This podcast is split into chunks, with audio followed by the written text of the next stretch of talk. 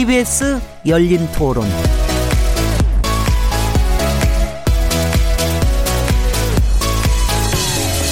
안녕하세요.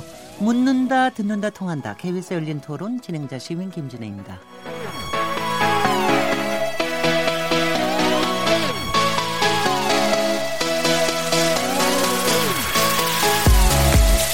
최근 언론을 통해 역전세난이라는 말이 자주 등장하고 있습니다. 서울 전세값이 19주째 하락하면서 집주인이 전세금을 제때 돌려주지 못하는 상황이 발생할 수 있다는 우려가 나오고 있는 건데요. 지금의 상황을 역전세난으로 봐야 하는지에 대한 의견도 분분한 상황입니다. 한편에서는 전세값 하락세를 집값이 안정되는 과정으로 바라봐야 한다는 시각도 있는데요. 이 문제를 어떻게 봐야 할까요? 오늘 KBS 열린 토론은 역전세난 현실화될까라는 주제로 토론해 보겠습니다. 3월 12일 KBS 열린 토론 지금 시작합니다.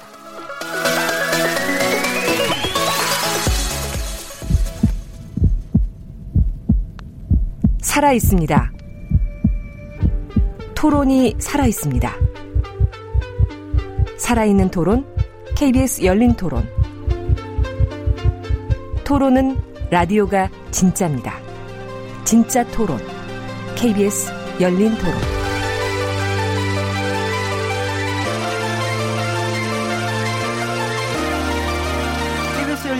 청취자 여러분께서 토론에 참여하실 수 있는 방법 안내해 드리겠습니다. 오늘 KBS 열린 토론은 역전세의 현실화 가능성에 대해서 얘기, 얘기 나눠볼 텐데요. 청취자 여러분께서는 몇 달째 전세값이 떨어지는 현상에 대해서 어떤 의견을 갖고 계십니까? 일각에서는 전세값과 집값이 동시에 하락하면서 세입자가 전세금을 돌려받지 못하는 이른바 깡통 주택이 늘어날 것이라는 우려도 나오는데요. 이 문제는 어떻게 봐야 될까요?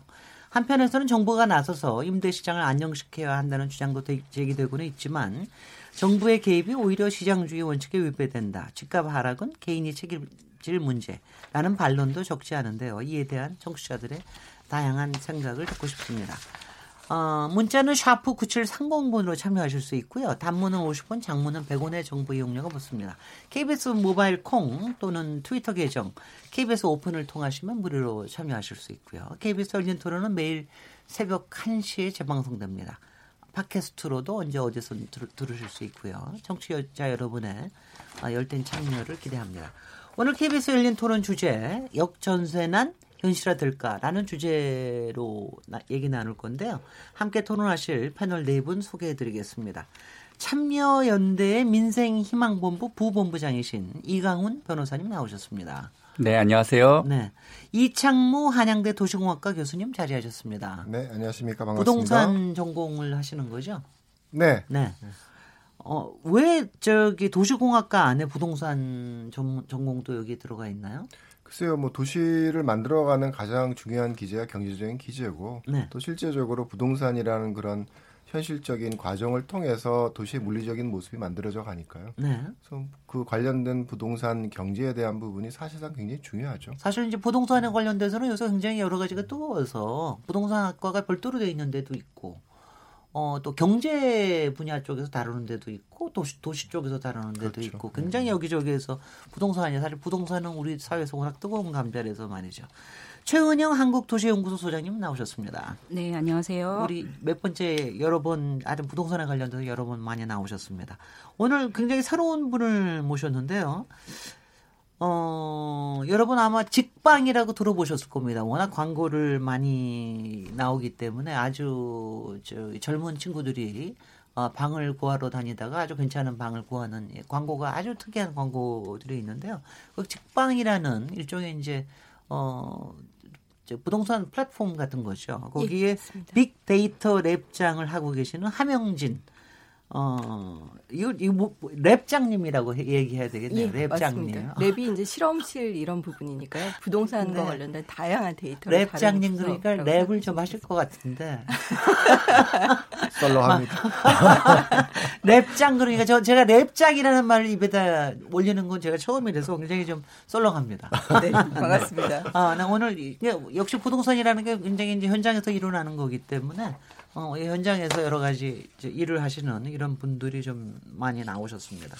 이제 본격적인 토론을 나눠볼 텐데 오늘 이제 어, 주제가 역전세난이 과연 현실화될 건지 뭐 이거에 대한 얘기를 나눠보는 건데 일단 어, 최근에 전세값이 떨어지고 있다라는 거는 뭐 부동산 저 부동산 관련 섹션에서 여러분 많이 보셨을 테니까 어떤 상황인지부터 일단 좀 얘기를 들어봤으면 좋겠습니다. 서울 지역의 전세값이 19주 연속 하락했다고 하는데요. 어떻게 이렇게 하락하는 걸 어떻게 분석하고 계신지 간단히 일단 좀 얘기를 해주시는데 오늘 하명진 랩장님부터 시작하시면 어떻습니까? 네. 그 지난해 아파트 전세 보증금이 이제 2년 전 전세 가격보다 하락한 주택형이 전국은 한 38.6% 정도 되고요. 수도권은 한29.7% 정도 됩니다. 그러니까 전세 가격이 1년 이상 조정된 지방주택 시장이나 또 수도권에서 최근 아파트 입주량이 많은 지역은 일부 2년 전에 비해 재계약 비용이 떨어지는 문제들, 그러니까 흔히 그걸 이제 역전세라고 얘기하는데요. 근데 이 부분이 깡통 전세라는 이제 극단적인 상황이라기보다는 전국적으로 몇 년 사이 아파트 입주가 집중되면서 전세 가격 하락으로 매매가 대비 전세가 비율이 하락한다든지 네. 또는 이제 세입자 구하기 어려운 집주인들이 늘고 있는 것은 사실이라고 판단이 되고요. 또 세입자 입장에서는 보증금을 못 빼서 이사식이 불일치는 불일치를 겪는 세입자들도 늘고 있는 것으로 보여집니다. 네네. 저 조은영 소장님은 어떻게 판단하고 계십니까? 네, 저는 지금 역전 역전세라는 현상은 좀 과장된 거라고 이제 판단을 하고 있습니다. 1, 2월에 특히 올해 1, 2월에 전세 가격이 떨어지는 건 맞고 아까 말씀하신 것처럼 세입자를 구하기 힘들 뭐 이런 상황이 벌어지는 건 맞는데 네. 역전세 난이라고까지 보기에는 역전세 현상이 일부 있다는 것이고 아까 말씀하신 것처럼 열, 서울 같으면 열 채 중에 한 채는 2년 전에 비해서 떨어졌다고 하면 사실 열 채 중에 아홉 채 대다수는 오른 거거든요. 네. 그거를 생각을 해봐야 된다고 생각해요. 그래서 이거를 한 채 떨어진 거 가지고 역전세 난이라고 볼 것이냐 아니면 대다수의 집값이 2년 전보다도 올라간 현상을 가지고 주목해서 볼 것이냐를 봐야 된다고 생각합니다. 네. 예, 일단은 우리부터 좀 알고 하면 전세난이라는 건 우리가 너무나 많이 아, 잘 아는 거니까 전세난은 어, 들어가고 싶은 사람이 집을 못 구해서 집주인한테 매달려야 되는 이런 상황. 이게 전세난이고 거꾸로 집주인이 세입자를 못 구해서 하는 부분들이 이게 역전세난인데 어, 거기에는 이제 가격 문제가 이제 상당히 저기가 있다는 걸 이제 역전세난이라고 보면 되겠습니까? 네네, 그렇죠. 그러니까 지금 역전세가 지금은 일어나고는 있다. 그런데 아직 이게 보편적인 현상으로 전세 난까지 될수 있는지 그러면 역전세는 아니라고 얘기하면 뭘 가지 어느 정도쯤 되면 난이 되는 건가요? 네, 언론에서 쓰는 용어죠. 역전세 난이라는 것도 이것도 아주 주기적으로 언론에서 쓰는데요. 2016년에도 이런 역전세 난 얘기가 나왔었거든요. 그래서 저희가 그때 이제 제일 문제됐던 지역이 송파 강동이었고요. 요, 네. 요새도 마찬가지지만 그래서 한 268개 단지를 전부 조사해 보면 역전세 현상이 실제로 있었던 단지는 한 8개 정도에 불과했거든요. 네. 근데 그런 부분에 이제 현상을 일부의 현상을 언론에 쓰는 용어라고 생각합니다. 역전세의 음. 난이라고 해서 좀 과장해서 문제를 보는 상황. 사실은 근데 더 문제는 전세 가격이 올라서 사실 지난 최근에 우리가 새로 보게 된 용어는 역전세난보다 저는 더 문제라고 생각하는 건 반전세라는 게 생겼잖아요. 네. 준전세라는 게 생기고 그게 왜 그렇습니까? 전세 가격이 올라가는 걸 다 못 올려주니까 그걸 월세로 들려서 일부를 쓰는 현상이었거든요. 그래서 저는 오히려 주거 측면에서의 더 주목해야 될 현상은 그런 것이라고 생각합니다. 예, 예. 근데 네네. 저는 조금 달리 보는데요. 네네. 역전세 같은 경우는 어, 지역에 따라서 경중을 좀 달리 볼 수는 있을 것으로 보여집니다. 물론 이제 서울의 경우에는 이제 보합이거나 오르는 주택의 유형 비중이 훨씬 많기는 하지만 이제 어, 지방 같은 경우는 생각보다 전세값이 굉장히 많이 빠지고 있거든요. 그래서 세입자 입장에서는 보증금 반환에 문제가 생길 수도 있다고 생각이 됩니다. 그러니까 일례로 지방 중에 울산은 2년 전에 비해서 아파트 전세값이 13% 정도 빠졌고요. 지난해 경남, 경북, 세종, 충남 같은 경우는 전세가 하락세가 굉장히 뚜렷한 상황입니다. 네, 그러니까 지방 같은 경우는 사실 2년 전에 비해 전세 보증금 하락 떨어지는 주택형의 비중이 50%를 넘어서고 있기 때문에 사실 2년 전보다 보증금이 20% 이상 빠진다. 그런 음. 경우가 30% 이상이다. 이럴 때는 어, 집주인의 입장에서는 보증금 반환 그리고 세입자 입장에서는 보증금을 빨리 반환받는 게 어려울 수 있는 부분은 경중이 분명히, 분명히 생길 수 있을 것 됩니다. 같네요. 이창무 지금, 교수님 예. 조금 이제 학계 쪽에서 네.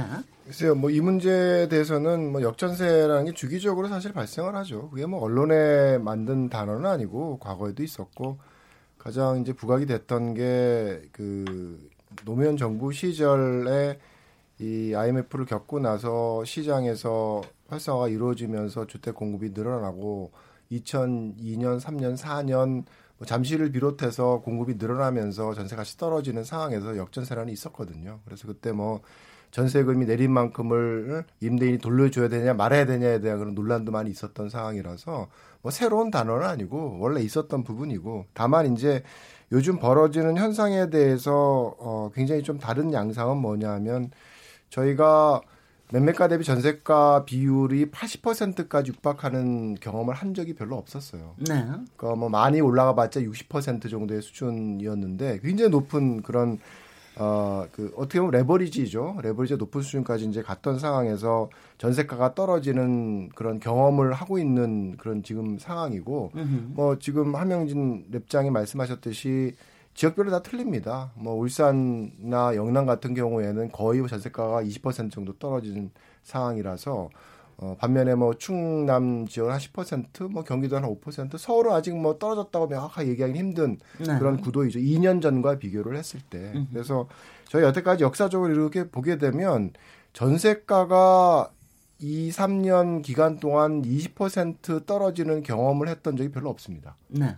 그래서 어, 위기 시기를 제, 제외하고는 그래서 어, 이게 시장 상황을 어떻게 만들어낼지에 대해서 사실은 이것저것 고민이 많은 시기죠. 저희가 뭐 이런 시기를 한번 경험을 했다 그러면 여기에 대한 해법이나 뭐 여러 가지 처방에 대한 부분들에 대해서 나름대로 가지고 있는 뭐 툴박스가 있을 텐데 저희가 이제 이 현상을 진단하는 것도 사실은 많이 틀리거든요. 사람들마다. 그래서 조금은 깊이 들어다 봐야 될 그런 시점이 아닌가 저는 생각을 합니다. 아니 그렇다 그러면 그 동안에 이제 부분적으로 또 지역마다 역전선안이 발생한 적은 있었지만 아주 보편적으로 상당한 역전선안을 겪은 적은 우리나라는 없습니까?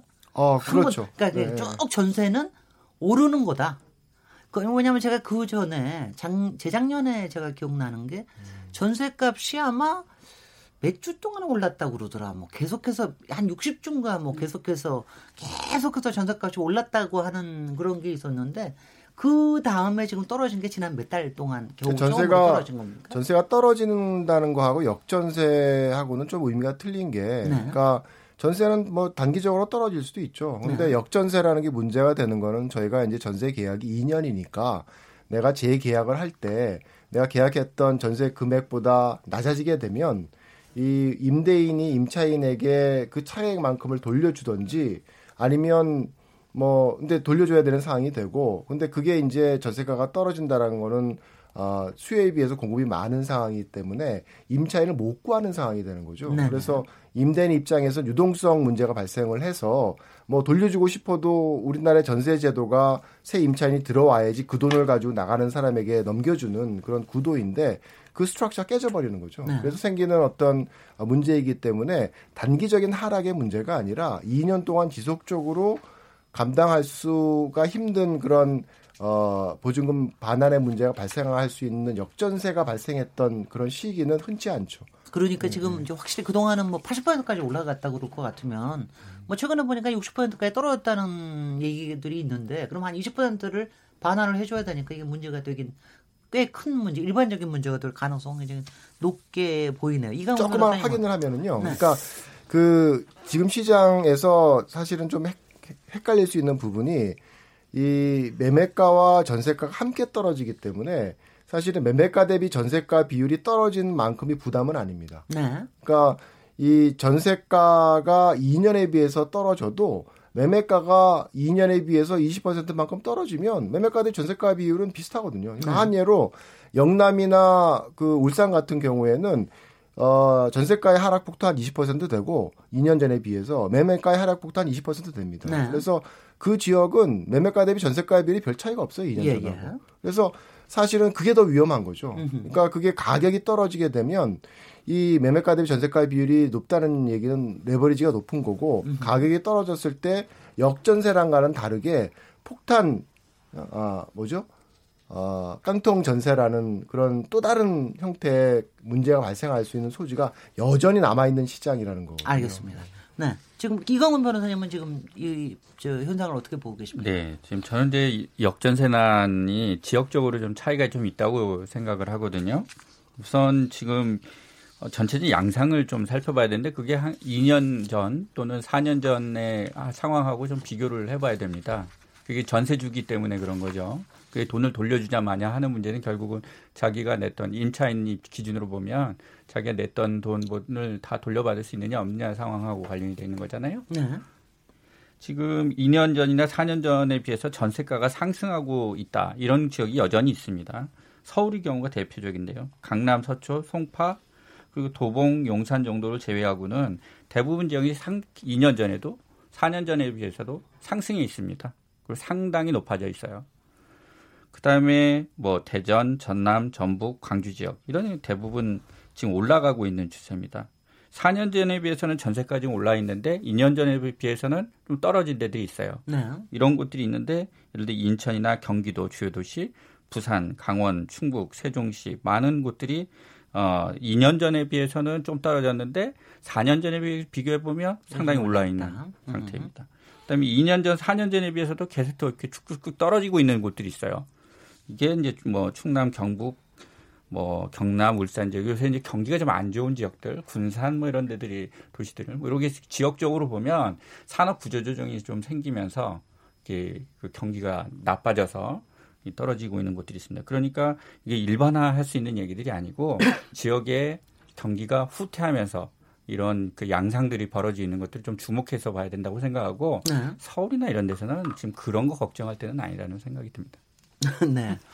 지금 벌써 진단들이 이제 굉장히 좀 달라지셔서 우리가 이제 얘기를 어떻게 이제 이게 따로따로 한 두 번 정도만 나와가지고 두 분이 막 서로 얘기하고 이러면은 차라리 편하겠는데 우리가 이제 하여튼 구조적인 거를 조금 이제 이해를 좀 해봐야 되겠습니다.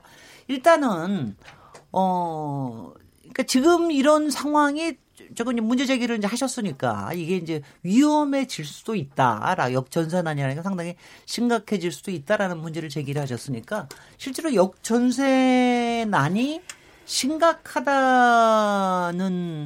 어 이, 이거를 말하자면 이제 좀 객관적으로 그 신호를 알라 그러면은 어떤 기준으로 판단을 하게 됩니까? 몇 개 이제 몇 개 지역에서 생기는 또 어떤 구체적인 케이스에서 생기는 이런 어, 힘든 상황 외에 어떤 사인을 보고서는 이게 역전세난의 위험이 상당히 높아졌다 이렇게 볼 수가 있습니까? 요거는 이창모 교수님부터 시작하시죠. 이 역전세난의 문제가 정말 전국화됐다 그러면 굉장히 심각한 상황이죠. 네. 그러니까 이 모든 지역에서 전세 나가는 사람에 대해서 새로 전세 임차인을 구하기가 힘든 상황이고 2년 전에 비해서 전세가가 계약 시효보다 떨어졌다 그러면 어 이건 정말 주택 시장이 붕괴되는 상황입니다. 네. 그러니까 이게 주택이라는 게 굉장히 연동돼 있는 구조를 지니기 때문에 그러니까 누군가는 뭐 새로 분양받은 주택에 어? 입주가 돼서 들어갈라 그러면 자기의 살던 조금은 싼 집을 팔아야 되는 거고 그렇죠. 그 집에 들어오는 사람은 자기가 전세를 들고 있던 집에서 전세를 받아서 그 집을 들어와야 되는 거고 또 그 전세 집에 들어오는 사람은 다른 데서 보증금을 받아서 그 전세 집에 들어와야 되는 거거든요. 근데 어딘가 한 군데가 막혀버리면 시장이 마비가 될 수가 있는 거죠. 그래서 이게 사실은 그 강도가 약한 경험을 우리가 언제 했냐 하면 뭐 지금은 전세가가 막 오르다가 안정되는 시기라서 또 가격이 막 오르다가 뭐 서울 같은 경우에는 조금 떨어지는 시기라서 그 경험을 어, 뭐 잊어버린 지 오래됐지만 박근혜 정부 이전 시기만 해도 가장 큰 문제가 이 사회에서 하우스포 문제였어요. 하우스포 문제의 가장 큰 핵심은 뭐냐면 나 싸게라도 집 팔고 싶은데 아 사람들이 안 사. 그게 하우스포 문제의 가장 핵심이었거든요. 이제 그게 뭐냐면 시장에 있어서 원활하게 거래가 이루어지면서 주거 조정이 이루어지고 이런 구도 속에서 시장의 가격이 뭐 하향 안정화의 문제가 아니라 안정된 구도 속에서 돌아가야 되는데 시장이 돌아가는 메커니즘을 막아버리는 거거든요. 그래서 그 심각한 정말 전국이 역전세 상황으로 진입을 하는 상황이라 그러면 네. 그 주택 시장에 있어서의 어떻게 보면 극단적으로 얘기하면 뭐 일본에서 발생했던 그런 시장의 붕괴와 같은 상황이 발생할 수도 있는 상황이라고 생각을 합니다. 네. 그래서 어 그렇지 않아서 문제가 아니다라는 거는 저는 조금 다르게 봐야 되는 게 지금 뭐 울산이나 영남, 경남 같은 경우도 보게 되면 아까 말씀드렸듯이 전세가가 20% 빠지고 가격도 20% 빠지는 그런 상황 속에서 역전사련의 문제뿐만 아니라 깡통 전세 문제도 발생하는 상황이고 뭐 충남 쪽은 상대적으로 전세 가격 하락 폭은 적지만 그런 기미를 보이고 있는 상황이고 경기도에서도 뭐 신 동탄 같은 경우에도 어 결국은 공급이 많은데 입주 물량은 많은데 들어오는 전세 수요가 없다 그러면 전세가가 떨어질 수밖에 없는 거거든요. 그런 상황이 되게 되면 결국은 새로 분양된 아파트에 입주해서 들어올 사람이 잔금을 내고 들어와야 되는데 자기 집을 못 받는 전세 들고 있는 사람이 들어와서 그 집을 차지를 해야 되는데 그런 상황이 못 돼서 결국은 신규로 들어오는 아파트 입주를 못하는 상황이 전체적으로 시장을 마비시킬 수 있는 그런 상황으로 전개될 수 있는? 여지가 있다라는. 거죠. 그래서 네네. 지금은 뭐 서울도 마찬가지입니다. 뭐 서울이라는 게 아무 문제가 없을 거다라고 넉놓고 있는 상황이 아니고 네. 뭐 지금 정부가 얘기하듯이 뭐 단기간 동안 어, 가격이 20% 올라서 뭐 20% 떨어지는 거는 아무 문제가 아니다라고 생각을 한다 그러면 전세값도 마찬가지죠. 그 정도 떨어질 수 있겠죠. 그래서 어, 뭐 어떻게 보면 이 저는 개인적으로는 그 상황이 경책육하는 상황이 오는 것이 바람직하다고 어, 물론이죠. 생각하지는 않는데 네. 조심해야 될 여러 가지 신호들을 시장이 주고 있는 시점이라고 생각합니다. 네, 지금 이창무 교수님께서 말씀하시는 게 최- 최근에 국토교통부에서 주택정책 총괄하는 박선호 차관이 이런 말씀을 하셨어요. 역전세에 대한 이제 우려를 얘기를 하자. 실수요자 입장에서 보면은 역전세는 긍정적인 상황이다. 전세값이 하락하니까 수요자들이 적은 비용으로 여러 가지 다양한 선택을 할 수 있게 됐다. 이런 얘기를 하셨던 걸 가지고 아마 지금 얘기를 하시는 것 같은데 뭐 그건 분명히 전세값이 떨어지니까 또 좋은 점도 분명히 있기는 있죠. 근데 이제 지금 말씀하신 대로 이게 상당히 보편적인 상황에서 부동산 시장은 서로 맞물려 있기 때문에 이게 그야말로 뭐 눈덩어리 굴러가듯이 큰 문제 생각 생길 수 있죠. 네.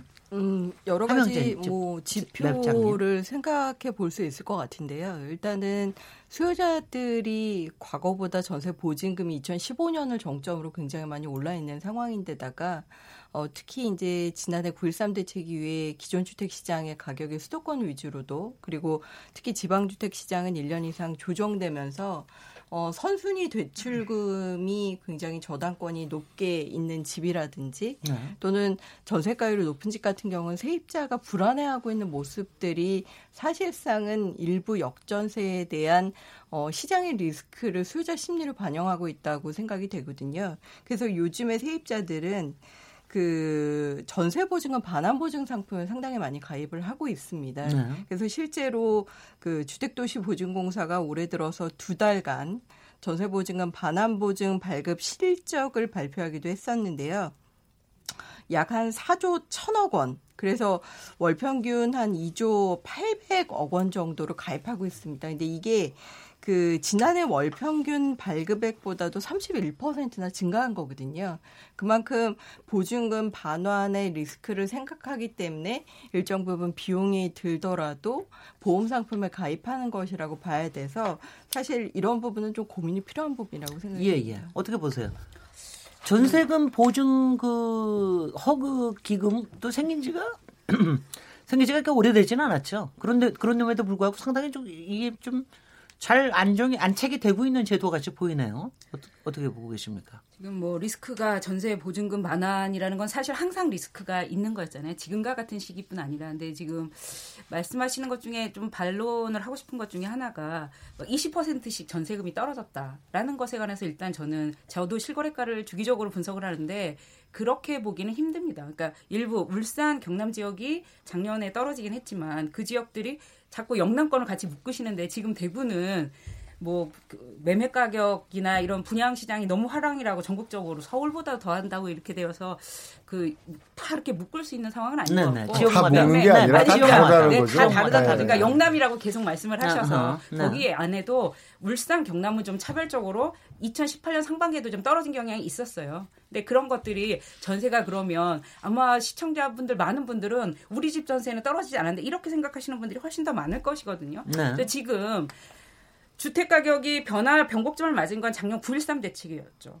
그 이후로 지금 거의 얼마 지나지 않았어요. 그래서 2019년 1월, 2월에 매매 그 전세가 매매가가 좀 떨어졌다라는 것 정도는 객관적인 사실이고 그러면 그때 나오는 지표들이 지금 아무리 많이 오르고 내려도 0.4% 이런 얘기 나오거든요. 네, 그러면 봤습니다. 1억에 40만 원이란 소리예요. 네. 그런데 이것들이 막 20, 지금 뭐 20%씩 떨어졌다라는 말은 저는 좀 과장이라고 생각합니다. 그 부분 네. 자체. 아니 제가 서울 가지고 얘기를 하시면 안 되고요. 네. 그러니까 지금 전국적인 얘기에 어떤 각 시장마다의 양상이 어떻게 달라지는지에 대한 부분에 그림을 그리고 있는 상황이거든요. 저도 근데 계속 보고 있습니다. 저도 서울, 지금- 서울에 대한 부분을 뭐 계속 이제 말씀을 하시는데 뭐 매매가도 사실은 변곡점이라는 게 서울은 뭐9.13 대책 이후라고 얘기할 수 있죠. 근데 어, 경기도는 그 이전이었고 어? 충남이나 뭐 내가 얘기했던 영남 지역 같은 경우에는 또 한 2, 3년 전이었고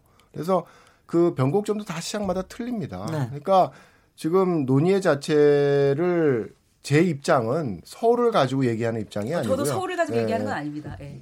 근데 서울만 얘기하시니까. 제가 네. 아니 경남 다 서울 다 보죠. 저. 변곡점이라는 어떤 현상이 시장이 변해가는 양상이잖아요. 근데 그 시장이 변해가는 시초가 결국은 어디서부터 시작을 해서 어쨌든 파급이 지역적으로 쭉 연결이 되겠죠. 그게 시장의 자, 어떤 그러면은. 그러면은 그렇게 그렇게 지금 이제 여기까지는 다 저기를 하셔서 아직 서울이나 경기 이 정도까지는 오지는 않았지만 일부 지역에서는 역전산을 꽤 심하게 맞는 데도 있다. 그리고 혹시나 어 사실 역전선환이 조금 더 일반적인 현상이 될 수도 있을지도 모른다. 근데 이제 한쪽에서 얘기하는 게 이게 어 이런 역전세난이 생길 수 있게 하는 그런 위험할 수 있는 거는 뭐가 있느냐. 이거에 대해서는 좀 진단을 최원영 수장님도 하- 하고 계시지 않습니까? 최원영 수장님은 전혀 뭐 서울이나 수도권이나 이런 데서는 어, 역전선환의 위험이라는 게 올 때까지는 뭐 신경 쓸 필요가 없다고 생각하시는 아니요, 입장은 아니시잖아요. 그렇지는- 않고요. 네, 그리고 지금 거 뭐. 전혀 그런 문제가 없다라는 건 아니고요. 서울에도 무슨 송파구를 중심으로 어, 송파구의 그 헬리오시티 뭐 난리더라고요, 네. 그쪽에서. 그리고 그, 그 주변으로 일부분이 있으시죠. 네네. 그런데 그게 이제 전반적인 경향은 아니라는 것이고, 네. 그다음에 2017년, 2018년 전국 시도별로 대부분 해봐도 전세 가격이 계속 오르는 경향이었다는 거죠. 매매가가 네네. 오른 것처럼 네. 일부 지역에서 경남, 울산 지역 경제가 워낙 안 좋은 그러면은 지금 상황에서 네. 만약 그런 게 일반적인 상황으로 번지지 혹시 않게 하려 그러면은 어떤 조치를 미리 좀 걱정해야 되는 게 어떤 게 있습니까? 저는 이제 전세가가 떨어지는 것을 걱정한다기보다는 네. 일단은 그건, 그거는 환영을 하신다. 예, 네. 전세가가 왜냐하면 우리 지금 소득에 비해서 소득이 굉장히 오랫동안 정체였거든요. 박근혜 정부의 2013년 이, 이후에 가계동향조사라는 국가의 그 소득에 관한 공식 통계에 보면 제가 거의 370만 원의 저주라고 생각을 하는데요. 소득이 2012년 이후로 계속 거의 정체예요. 1인 가구까지 포함하면 평균 가구 소득 평균이 370만 원에서 계속 정체인 상태에서 전세 가격은 굉장히 많이 올랐거든요. 네. 그 강남 같은 경우에도 2011년에 4억 미만이었어요. 전체 평균이. 근데 현재 아파트의 전체 가격이 6억 6천으로 뛰었거든요. 글쎄요. 그러니까 소득은 지금 2012년, 2013년에 소득은 거의 370만 원에서 정체 상태인데 주거비 주거비 네. 부담이 굉장히 그러면 늘었죠. 이런데 수억씩 전세 거- 값을 띈 것을 이걸 어떻게 사람들이 부담하고 있느냐 이런 것들이 우리 경제에 전반에 영향을 미치고 있다고 생각합니다. 그러니까. 다 집에 몰빵을 한 거죠 사람들이. 그래서 그걸 뭐 하고 싶어서 하는 것도 아니고 너무 임대인 위주의 사회이고 임차 임차인을 보호할 수 있는 장치가 없다 보니까 아까 교수님께서 말씀하시는 것처럼 매매가 대비 전세가가 80%까지 전국적으로 그랬고 서울도 뭐 70%에 육박하는 그런 상태라는 건 그러니까 그런 규제 장치가 전혀 없기 때문에 전세가를 마구 올릴 수 있었다는 거거든요. 네. 임대인이 네. 이런 상황에서 그 소득에 비해서 임차인들이 부담해야 될 전세 가격이 너무 높다. 이 부분이 저는 핵심적인 문제라고 그래서 생각합니다. 지금으로서는 이제 이게 점점 점점 전세값이 떨어지는 거에 대해서는 굉장히 환영할 만한 일이다. 아니 그럴 수, 이건 박근혜 정부의 빚내서 집사라는 정책을 폈고요. 네. 그리고 빚내서 세 살라는 정책을 핀 겁니다, 결국. 그러면서 어떤 주목하지 않는 통계가 어떤 게 있냐면 1975년에 한국은행에서 발, 부터 발표한 통계 중에 가계의 이자 소득과 그다음에 지출을 따져보는 통계가 있는데요. 2016년에 박근혜 정부 때 최초로 가계가 빚쟁이가 됩니다. 5조 7천억이 이자를 더 지불을 하는 거예요. 이런 상황이 계속되고 있습니다. 이건 결국 주거비 아, 부담 그러니까 때문에 상당히 되는 것이거든요. 네, 네. 그래서 저는 우리 가계 소득으로 지금의 주거비 전세 가격을 감당할 수 없다. 강남의 5제곱미터가 6억이 넘고 뭐 84제곱미터가 10억이 넘는 상황을 가계 소득 370만 원인 평균 가구 소득으로 감당할 것이냐. 이것에 관해서 좀 냉정하게 평가를 해야 네네. 된다는 것이죠. 그러니까 주거비를 낮추는 거는 굉장히 필요하다. 예, 네, 저도 이강훈 지금. 동감을 네. 하고 있는데요.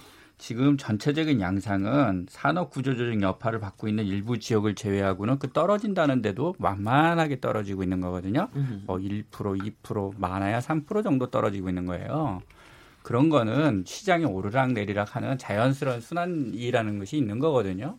그래서 그런 거는 용인을 해야 된다고 봅니다. 왜냐하면 네. 기존에 특히 뭐 서울 경우에는 너무 심각했는데 지금 실거래가로 기준으로 보면 4년 전이면서 한20% 올라갔어요. 그게? 집값이? 그, 이- 이 전세가가요. 전세가도. 예. 그렇게 많이 올라갔기 때문에 그 정도 조정을 받는 건 당연한 거거든요. 음흠. 그래서 이게 완만하게 떨어지는 것도 어느 정도는 감내를 해야 된다. 네. 아, 이렇게 생각. 물론 급격하게 떨어지면 문제가 되죠. 네. 다그 어떤 거든지 부작용을 낳으니까. 그래서 지금 이게 어떤 대단한 대책을 세워야 되는 지금 단계냐 그런 건 아니다. 오히려 그런 것은 불안 심리를 오히려 이렇게 좀 조장하는 측면이 있는 게 아니냐. 좀 저는 그렇게 생각을 하고 있어요. 네. 요 지점에서 또 이렇게 좀 질문을 좀 해봐야 되겠습니다. 아니, 왜냐하면 이 부동산 문제에 대해서는 저희가 한 지난 10여 년 동안 뭐 하도 여러 가지 얘기들이 많았는데 그 중에 하나가 이제 솔직히는 이거 하우스포 얘기하고 그럴 때 말이죠. 워낙 가계 대출의 많은 부분을 부동산 쪽에서 차지하고 그러니까 이러다가 한 번 거품이 꺼지면은 그러니까 집값이 한 번에 훅 떨어지면 야, 이거 이거 어떡하냐 이거 다 같이 이, 이, 이 집값 떨어지고 이거를 어떻게 감당을 할 거냐. 그래서 이- 저 이거를 어떻게 하면 연찬 연착륙을 시켜야 되느냐. 이 부분에 대해서도 이제 그동안 이게 좀 많이 나오고 그랬는데 혹시 이런 거에 관련해서 지금 역전선안에 대해서 많이 고민하고 이러는 게 꼭 지역적인 요인들뿐만이 아니라 그동안은 왜 우리 그 특히 박근혜 정부 이후에 빚내서 집사라는 얘기를 굉장히 많이 하지 않았습니까? 실제로 그게 현실화 됐고요. 그 이른바 이제 갭 투자자들 전세 끼고서 어 사는 뭐 이런 것도 이제 많았던 게 이제 현실인데 그런 사람들이 주로 걱정하는 거가 오는 거는 아닌가요? 혹시 이뭐 하명진 저 랩, 랩장님은 음. 현장에서 봤을 때 어떻게 판단하세요? 되게 이런 거 걱정하는 사람이 그런 거 그런 어, 그런 다주택자들이 많습니까? 사실 최근 들어서는 1월에 서울의 아파트 거래량이 전년 동기 대비해서 85%나 급감한 상황입니다.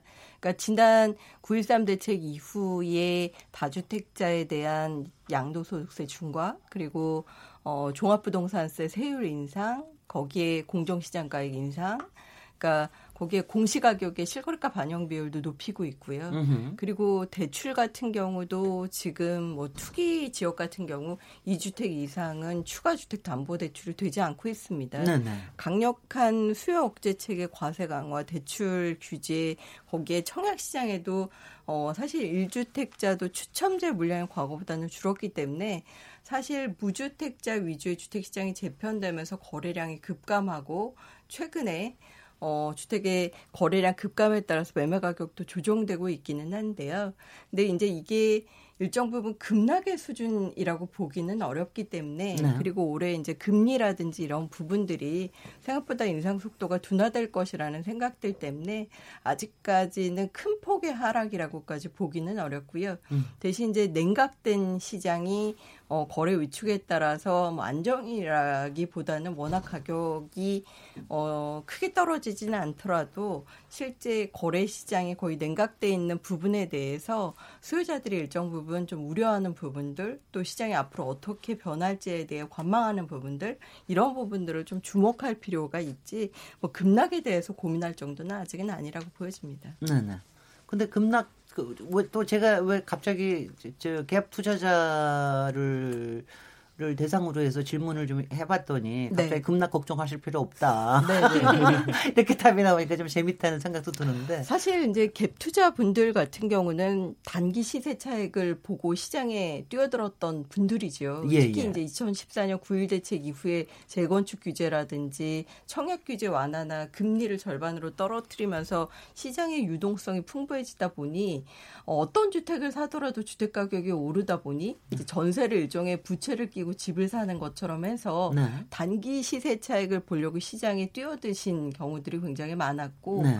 어 그게 이제 일종의 이제 박근혜 정부 들어서의 경기 부양책이라고 할 수 있는 부분들인데 어 순기능이 있다고 한다면 그런 분들이 전세 끼고 집을 삼으로 인해서 일종의 시장의 전세 공급량이 굉장히 풍부해졌고 또 그동안 주택 공급을 많이 했기 때문에 그 입주량이 지금 입주로 이어져서 오히려 전세 가격이 떨어질 것을 걱정할 만큼 시장의 공급량이 많았다는 부분들은 긍정적이긴 하지만 시장이라는 것들이 이런 갭 투자가 시장을 교란하고 또 시세 차익을 보려고 하면서 단기적으로 서울과 같은 지역은 가격이 많이 앙등했습니다. 너무 앙등했죠. 예, 정말. 그렇기 때문에 네. 어찌 보면 현 정부에서 그런 가수를 구축하기 위해서 시장에 쫓아내기 위해서 지난해 9.13 대책이나 세제 강화, 대출 강화를 했던 것들은 바람직한 부분이라고 생각이 되는데 네. 대신 이제 이런 부분들을 과거 정부가 했으니까 그런 부분들에 대한 신란을 하는 것보다는 이제 벌어진 일이고 네. 이런 부분을 어떻게 해결하고 또 어, 갭 투자와 관련된 부분들이 최근에 투자 수요 유입이 감소하면서 가격 조정이나 또는 경우에 따라 공급 과잉의 전세 가격이 떨어지는 것들에 따라서 어, 집주인이 일정 부분 모럴레저드라든지 보증금을 반환하지 못하는 부분에 대한 책임은 져야 되겠지만 네. 결국 그 책임이 세입자의 보증금 반환의 리스크로 이어질 수 있다는 부분에 대해서 정책적으로 검토할 부분은 없는지에 대한 고민은 필요한 시기라고 생각은 됩니다. 네, 네. 이 점에 대해서 이정문 교수님. 네. 글쎄요, 그 오늘 뭐 얘기한 중에 사실은 좀 얘기가 필요한 부분이 전세가가 왜 하락을 하나 요즘 네. 뭐이 부분에 대한 부분은 좀 짚고 넘어가야 될 것 같아요. 예. 그러니까 저희가 그 전세라는 게 사실은 임대료라고 생각을 하지만 이 임대료의 성격보다 굉장히 매매 시장과 연결고리가 많은 굉장히 그 어떻게 보면 좀 파악하기 힘든 대상이긴 한데 그래도 가격 하락과 전세가의 하락이 동시에 발생하는 그런 상황은 결국은 공급이 많은 시점에서 발생하는 현상입니다. 네. 그러니까 지금 뭐 대부분의 이제 곳에서 뭐 지역마다 편차는 있지만 아까 뭐 20%가 아니라고 말씀하시는데 그런 데도 있어요. 그리고 어 서울처럼 아직 2년 전보다 어, 덜 어, 그러니까 오른 데도 있고 어떤 뭐 편차가 있는데 결과적으로 지금 나타나는 현상은 동반 하락이라는 현상을 다 함께 겪고 있는 거죠. 그래서 어, 이 공급 과잉이라는 그런 현상을 만들어낸 기제를 보면 이게 사실은 시장의 힘인데 어떻게 보면 지금 그 전세가의 하락이라는 걸 안정이라고 본다 그러면 지금 한명진 그 랩장님 말씀하셨듯이 그 성과는 전 정부가 만들어낸 거죠. 네. 그러니까 전세가가 막 앙등하는 시기에 전세가를 앙등 그 앙등을 막을 수 있는 유일한 방법은 공급 물량을 늘리는 방법밖에 없거든요. 사람들이 들어가 살수 있는. 근데 공급 늘- 물량을 늘리려고 그러면 투자가 늘어나야 되는 거고 어쨌든 뭐 주택을 투자하는 사람이 어 1주택자든 다주택자든 투자가 늘어나면서 가격이 오르고 뭐 분양 물량이 늘어나면서 나타났던 현상인데 문제는 이게 마지막 막차라는 생각에서 이곳저곳에서 너무 많은 어? 주택의 건설과 분양이 이루어졌다라는 게 어떻게 보면 전 정부의 조금은 지나친 그런 어떤 그 뭐 결과를 만들어낸 상황이었고 이제 그게 입주 시점으로 현실화되기 시작하니까 지금 나타나는 게 전세가의 하락이거든요. 네. 그래서 이 결국은 지금 만들어낸 어떤 시장의 그 현상이라는 게 현 정부의 그 노력의 결과는 아니라고 생각을 합니다. 네, 네. 네, 이 어, 부분은 이 부분에 대해서는 뭐 또 조금 저, 저기 뭐 그러니까 어쨌든 가격 하락- 또 얘기하겠습니다. 전세가의 하락의 시점을 보게 되면 영남 쪽은 한 뭐 2, 3년 전, 뭐 충, 충북 쪽은 한 1, 2년 전, 경기도도 작년부터 떨어지기 시작했죠. 그리고 서울은 뭐 작년 말 정도, 그러니까 뭐 9.13 대책에는 어쨌든 그때부터 어, 매매가 함께 이제 떨어지기 시작하는 시기라서 이번 정부의 탓이라고 얘기할 수가 없는 거죠, 기본적으로. 그러니까 문제는 그 전세가의 하락과 함께 매매가의 하락이 함께 이루어지는 상황에서 이제 원인이 되는 이제 부분은 결국은 공급을 이 많다는 거고 공급을 많이 만들어내는 그런 근원은 실턴 좋턴 예? 시장에 있는 투자자들이 역할을 해서 공, 주택을 만들어낼 수 있는 여건을 만들었기 때문에 나타난 결과라는 겁니다. 네. 그러니까 결국 이제 앞으로의 시장에 있어서 좀 안정적인 시장을 끌고 가려 그러면 뭔가 시장 참여자들의 역할을 정상적으로 이제 만들어 가야 되는데 지금 정부가 한 역할은 뭐냐면 그렇지 않아도 공급 과잉에 의해서 사실은 시장이 안정될 수 있는 여건이 조성되어 가고 있는 시점이었어요. 그러니까 차- 어 박근혜 정부 때도 항상 말쯤에 공급 과잉이다. 조심해야 된다. 조심해야 된다 하는 게 이제 논란이었는데 이 이번 정부가 이제 들어서면서 뭐 여러 가지 규제책을 도입하고 이러면서 안정 자산으로서의 서울에 대한 어떤 선호도를 높이고 상대적으로 어 공급 과잉이 나타나는 지방에 대한 어떤 투자 수요를 상대적으로 약화시키는 그런 현상을 발생을 시켰기 때문에 이 시장에 이제 양극화가 이제 발생을 하게 된 거죠. 그래서 이번 정부의 역할이라는 것은 전세 시장의 안정화에 대한 사실은 역할이 없는 거고 매매 시장에 대한 부분에 있어서 여러 가지 규제책들이 글쎄요 더 오르는 걸 막았는지 아니면 안 오르는 걸 오르게 했는지 그건 잘 모르겠습니다. 근데 어쨌든 이 공급 과잉이라는 현상이 시장에서 수용되기 시작하면 장사가 없다라는 거예요. 네. 그거는 어 뭐 서울도 마찬가지고 경기도 마찬가지고 결국 공급 과잉이라는 현상이 입주 물량으로서 쏟아지기 시작하면 그거는 하락의 추세로 넘어갈 수가 있는 거죠. 그래서 전세가의 시작된 하락과 매매가의 어, 추가적인 하락에 대한 부분을 그렇게 쉽게 쉽게 넘어갈 수는 없는 그런 뭐 시장 상황이라는 얘기를 다시 한번 반복합니다. 지금 이 부분에 대해서 저 최원영 소장님도 이강훈 변호사님도 할 얘기 굉장히 많으시겠으나 이것도 굉장히 길어질 얘기이기 때문에 저희가 이 여기서 잠깐 쉬고 2부에서 연결해서 어, 얘기를 하는 게 좋을 것 같습니다. 잠시 쉬었다가 2부 이어가도록 하겠습니다. 지금 여러분께서는 KBS 열린 토론 시민 김진애와 함께하고 계십니다.